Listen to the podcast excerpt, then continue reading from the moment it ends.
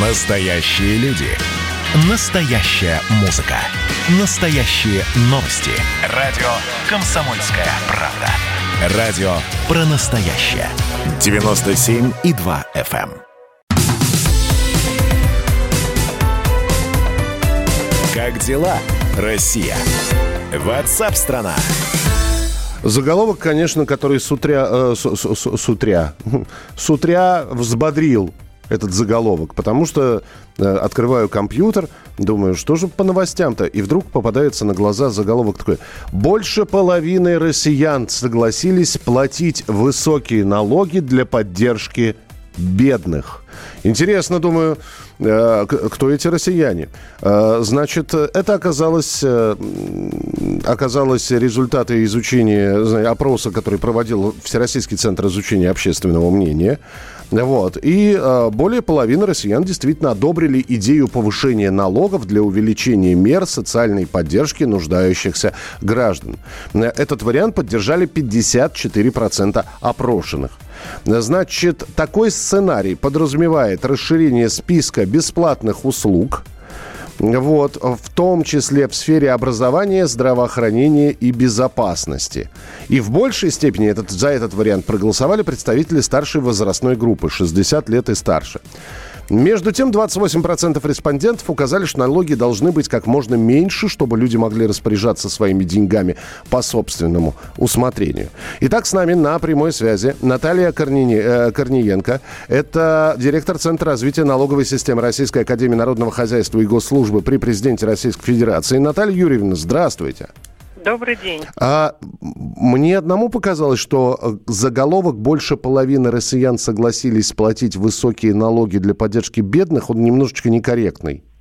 Он не немножечко, он просто некорректный, потому что, как вы справедливо дальше потом отметили, что 54% опрошенных. Сколько было опрошено? 1600 человек, 2 миллиона человек.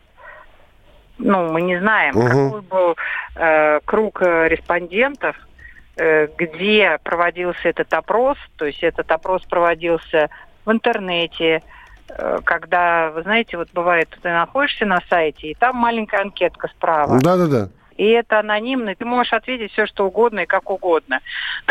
Конечно, для того, чтобы э, инициировать очередной виток налоговой реформы и повышение нагрузки на доходы физических лиц, нужны гораздо более серьезные исследования и, ну, скажем так, несколько неаккуратно преподнесенные результаты в ЦИОМ в данном случае, э, ну, это просто формирование неверной позиции у населения по отношению вообще вот э, к системе налогообложения. Это не говорит о том, что медленно, но верно нас все-таки подготавливают. Я уж не знаю к чему, к повышению налоговой ставки.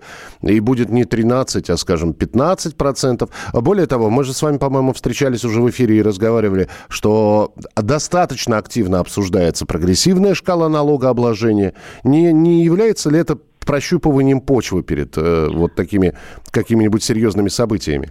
Вполне все это может быть, тем более, что уж чего греха таить-то, у нас уже есть прогрессивная ставка, у нас есть 13% для доходов до 5 миллионов рублей, и у нас есть 15% для доходов свыше 5 миллионов рублей, да?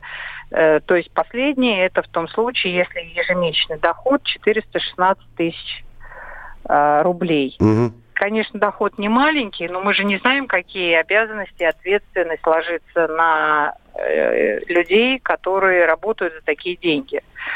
А, Поэтому, скажем так, возможно, это вполне себе оправданные деньги за какие-то весьма серьезные обязанности и э, за круглосуточное пребывание на работе. Ну, это так, лирика в каком-то смысле. Объективно, да, у нас уже есть прогрессивная ставка 13-15%. Да. И, и учитывая, что пандемическая ситуация в мире, э, она не заканчивается, к сожалению, второе лето уже пришло, и мы все еще, скажем так, весь мир в локдаунах, да, и все это еще не восстановлено, а что творится в Юго-Восточной Азии, в Индии, это вообще страшно, да. И поэтому, кстати, Индия очень серьезный поставщик э, многих э, сырьевых продуктов. И если э, будет продолжаться вот эта критическая ситуация, которая у них сейчас наблюдается, то, безусловно, это повлияет, кстати говоря, на цены, на многие виды продукции. Так что и лекарств в том числе, и хлопок и так далее. Ну, в... То есть да, это мы, будет корректировочка. Мы, мы сейчас приходим к выводу, что все это неспроста. Спасибо большое, Наталья Юрьевна. Наталья Корниенко, директор Центра развития налоговой системы Российской Академии Народного Хозяйства и Госслужбы при президенте Российской Федерации. Здесь посыпались сообщения. У меня никто не спрашивал, я не хочу, чтобы налоги повышались, и тем более за мой счет, э, чтобы бедные жили лучше. Пусть государство помогает. Принято. Э, врут они, у меня и моих знакомых друзей не спрашивают. Все, принято. Давайте не будем растекаться мыслью. Единственный человек, который может зажигательно рассказывать про банковский сектор и потребительскую корзину – рок-звезда от мира экономики Никита Кричевский. Ну, мы, конечно, все понимаем, у нас рекордный урожай, у нас же миллиард есть, мы этим гордимся. А хлеб закупали за границей. В 2003 году Борис Абрамович предлагал мне стать папой римским. Я отказался. Он разбирается в мировых трендах, строит прогнозы и знает, что надо делать.